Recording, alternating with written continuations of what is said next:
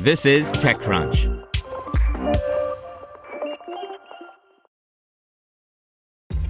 This episode is brought to you by ShipStation. You know, some things take a lot of work, like sending little robots to far off distant planets. And just as that's challenging, so too is running a successful e commerce business, especially when there's so much to do. So I want to introduce you all to ShipStation. Now, I love using ShipStation because of its easy to use dashboard, which makes managing orders and printing labels a breeze and super smooth. Oh, and the customer service is just out of this world. It's exactly what you need to help grow your business. Sign up for your free 60-day trial at shipstation.com slash technews. That's shipstation.com slash technews. This is TechCrunch. German teens went crazy for this Compliments app, and now VCs are backing its next phase. By Mike Butcher. The teenage market for apps is a tough nut to crack and stay relevant in. Just ask Snapchat. Equally, teens are going through a stage in life where almost every social interaction seems to carry portent of some kind of other. This would explain in part why apps like Sendit, NGL, and NoCap, some are Snapchat connected tools, took off as ways for teens to anonymously comment on each other. And Ask FM would probably like us all to forget the various suicides that occurred when it was released in its initial form back in the day, and and you thought Instagram is bad for mental health.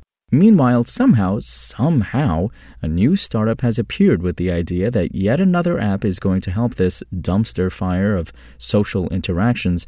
But let's hear them out before jumping to conclusions. Slay builds itself as a positive social media network for teenagers. The reason we are talking about it today is that it's grown like a weed after launching last year in Germany, where it reached number one on the German iOS App Store four days after launch. It's now claiming to have more than 250,000 registered users and claims it's gaining traction in other countries, including the UK, where it recently launched. So, what's the attraction here? When users open the app, it shows users 12 questions, which the user can only answer by choosing another user from their school, class, or peer group to pay an anonymous compliment to or slay. For example, the app may ask a user, Who inspires me to do my best? They can then choose from four other users from their school to play this slay too. They can then view compliments from other kids, provided they answer the 12 questions when logging on. The identity of those who sent the compliment remains hidden. This reminds me of BeReal's mechanic, where you can only see other people's BeReal photos by uploading your own. And Slay is also not dissimilar to Gas, the messaging platform popular among teens for its positive spin on social media, acquired by Discord yesterday. On Gas, anonymous polling is intended to boost users' confidence. The other reason Slay has popped onto the TechCrunch radar is that its growth has attracted the interest of VCs. It's now raised a $2.63 million, 2.5 million euro pre-seed funding round led by Accel. Also participating was 20 VC. Additional investors include Supercell co-founder and CEO Ilkka Paananen, Behance founder Scott Belsky, football star Mario Götze, Kevin Weil, Scribble Ventures, and musician Alex Pall, the Chainsmokers. Slay says it's aiming to reset the teen relationship with social apps by rebalancing things away from the negative sentiments on social platforms by normalizing the giving of compliments. It also says it's been designed with safety, content moderation, and teenage mental well being built in. We shall see. Digging into the app, one can see that it's been built very simply as a compliment app. Whether that is going to be enough to keep users coming back is hard to say. Teenager behavior is hard to second guess. Getting zero can also send a signal, for instance. Suffice it to say, Slay claims it will never sell or share personal data with third parties. Given the history of social apps, let's see how long that lasts. There is also no direct messaging facility, although users will be able to add links to social media profiles, so clearly they will be able to message each other eventually off app. Adults are supposedly not allowed to join schools, and approximate location is requested to suggest nearby schools. Any questions and interactions are asked by the app, not by users themselves. Slay was founded in 2022 by a team of three 23 year old Berlin based co founders, Fabian Kamberi, Janis Ringwald, and Stefan Quernhorst.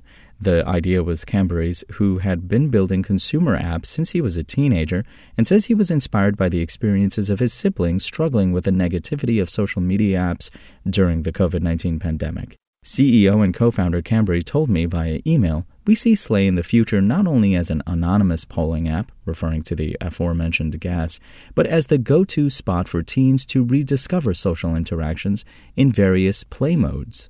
Our app is similar to Gas, and their acquisition shows a great proof of what we have built and what is in store for the future in our space.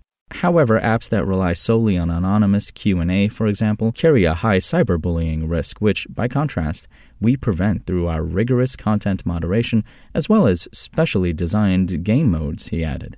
But the question is, why does he think a social app can improve mental health when so many social apps have not? We have received thousands of feedback messages from users thanking us for making them feel valued in times of fast moving, negative social media interactions, he told me. He said the startup could well ship new features which might create more engagement, but at the same time, it might bring a risk for negativity.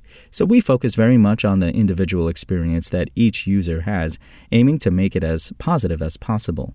He said the startup's job is content safety.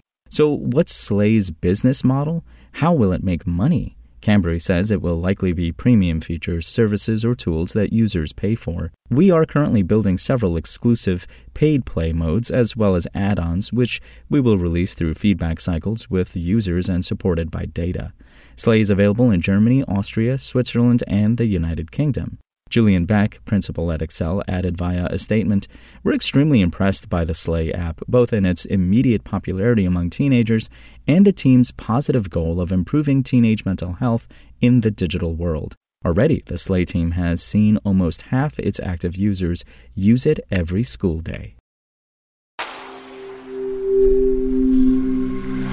SpokenLayer. Want to learn how you can make smarter decisions with your money? Well, I've got the podcast for you. I'm Sean Pyles, and I host NerdWallet's Smart Money Podcast.